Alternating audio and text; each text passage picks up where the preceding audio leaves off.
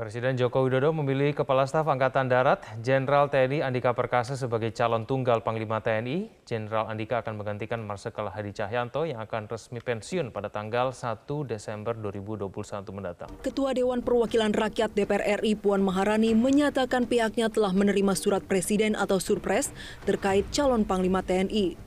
Dalam surpres yang diterima DPR tersebut, Presiden Joko Widodo mengusulkan Kepala Staf Angkatan Darat atau Kasat, Jenderal TNI Andika Perkasa sebagai calon tunggal Panglima TNI. Jenderal TNI Andika Perkasa akan menggantikan Marsikal Hadi Cahyanto yang akan resmi pensiun tanggal 1 Desember 2021 mendatang.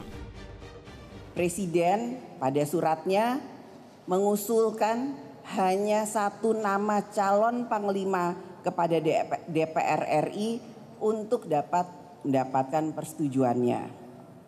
Dan karena itu pada hari ini melalui Pak Mensesnek, Presiden telah menyampaikan surat Presiden mengenai usulan calon Panglima TNI kepada DPR RI atas nama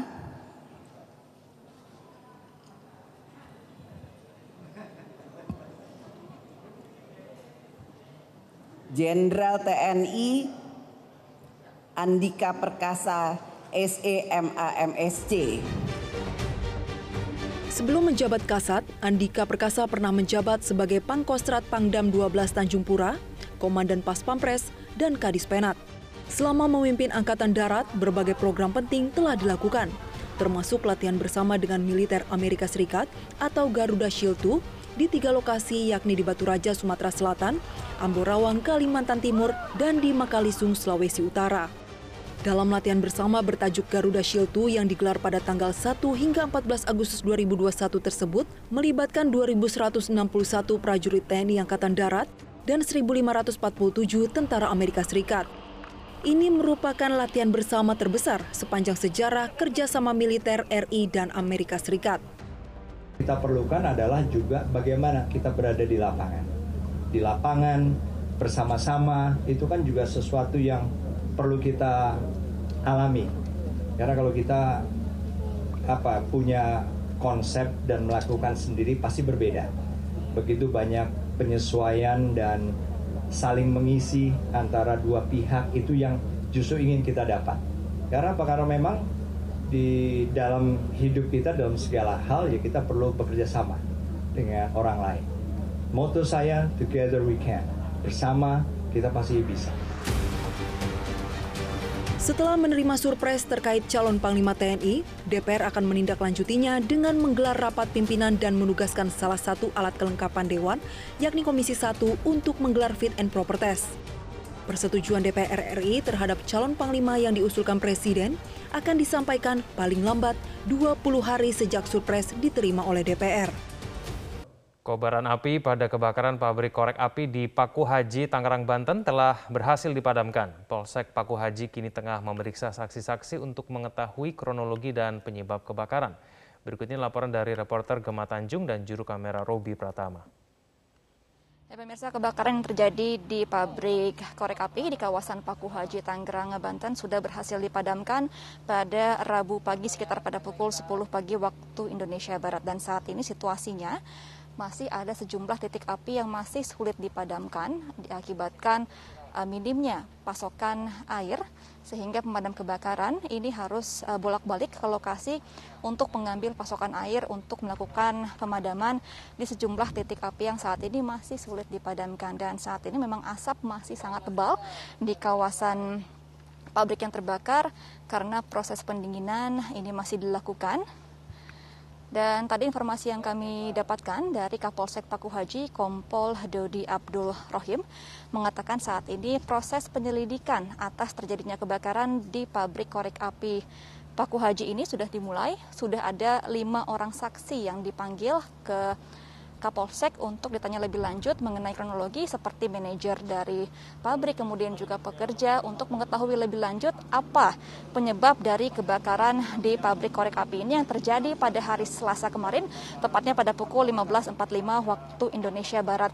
Ketika kebakaran terjadi ada sekitar 80 pekerja yang masih bekerja di dalam pabrik tetapi ke 80 uh, pegawai berhasil melarikan diri melalui pintu belakang sehingga tidak ada satupun pegawai yang mengalami luka bakar ataupun luka ringan ketika kejadian tersebut uh, terjadi.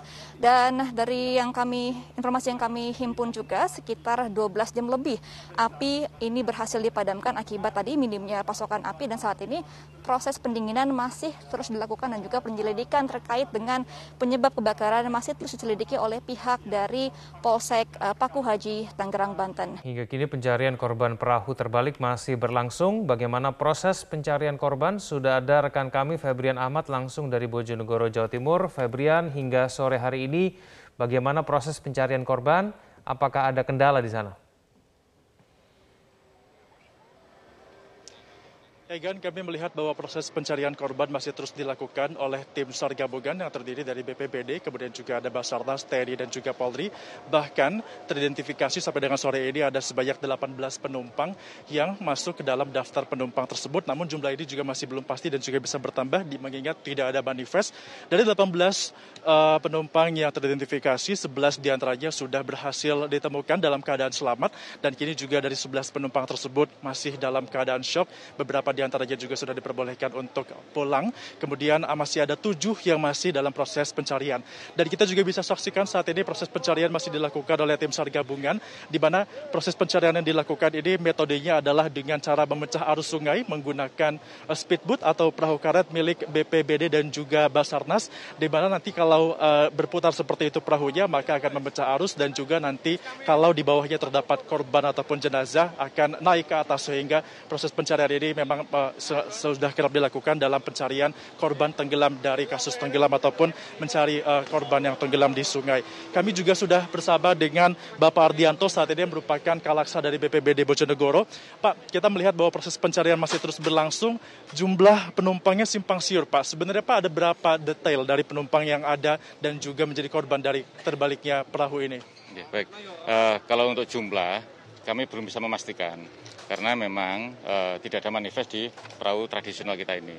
Akan tetapi dari beberapa e, indikator dan hasil dari wawancara kami kepada e, penumpang yang selamat yang sudah bisa kita selamatkan ada 18 yang sudah teridentifikasi. Dari 18 itu 11 sudah kita bantu untuk penyelamatan. Jadi ada e, 11 yang sudah kita evakuasi, e, 9 orang selamat kita uh, sampaikan ke puskesmas Rengel untuk proses perawatan. Kemudian yang dua orang uh, dari Bojonegoro akan kita uh, rawat di puskesmas Kanor. Pak, kalau kita melihat bahwa arus sungai memang terlihat cukup deras seperti itu untuk di Bengawan Solo, Pak, apakah ada kendala dalam proses pencarian para korban? Baik, untuk kendala yang saat ini kami uh, alami, yaitu memang arus cukup deras, arus Bengawan Solo ini cukup deras. Jadi kami e, menggunakan metode memecah arus tadi itu dengan manuver-manuver e, dari perahu-perahu karet kita dengan harapan apabila ada korban di bawah itu bisa terangkat naik ke permukaan. Demikian. Kalau untuk kondisi perahunya Pak yang terbalik, e, seperti kita ketahui bahwa perahu terbalik, kondisinya seperti apa? Apakah ditemukan bangkainya atau bagaimana? E, saat ini belum kita temukan e, perahu dari penyeberangan ini Eh, bisa kita pastikan masih di dasar sungai. Pak, eh, kita juga satu lagi ini kan ada indikasi bahwa kelebihan penumpang seperti itu. Kita juga mengetahui dari warga kesaksiannya bahwa ada beberapa sepeda motor naik ke dalam perahu. Apakah itu benar? Apakah memang bisa membuat eh, kelebihan penumpang ini sehingga perahu terbalik atau bagaimana Pak? Uh, betul, jadi ada tujuh unit kendaraan roda dua bermotor dan menurut pengakuan dari penumpang yang ada di atas itu adalah 18 orang. Jadi kalau kelebihan uh, saya rasa tidak ya. Jadi memang uh, musibah. Oleh karena itu uh, kami menghimbau berharap agar semua ikut berdoa mudah-mudahan segera ditemukan yang tujuh orang yang belum ditemukan itu. Terima kasih Pardian sudah bergabung bersama kami di Metro TV dan kita juga sudah mengetahui dari Pardian bahwa proses pencarian masih akan terus dilangsungkan di mana sejumlah tim gabungan juga, juga sudah dikerahkan. Artinya memang kita berharap pencarian dari ketujuh korban yang sampai dengan sore ini masih belum ditemukan akan segera terjadi.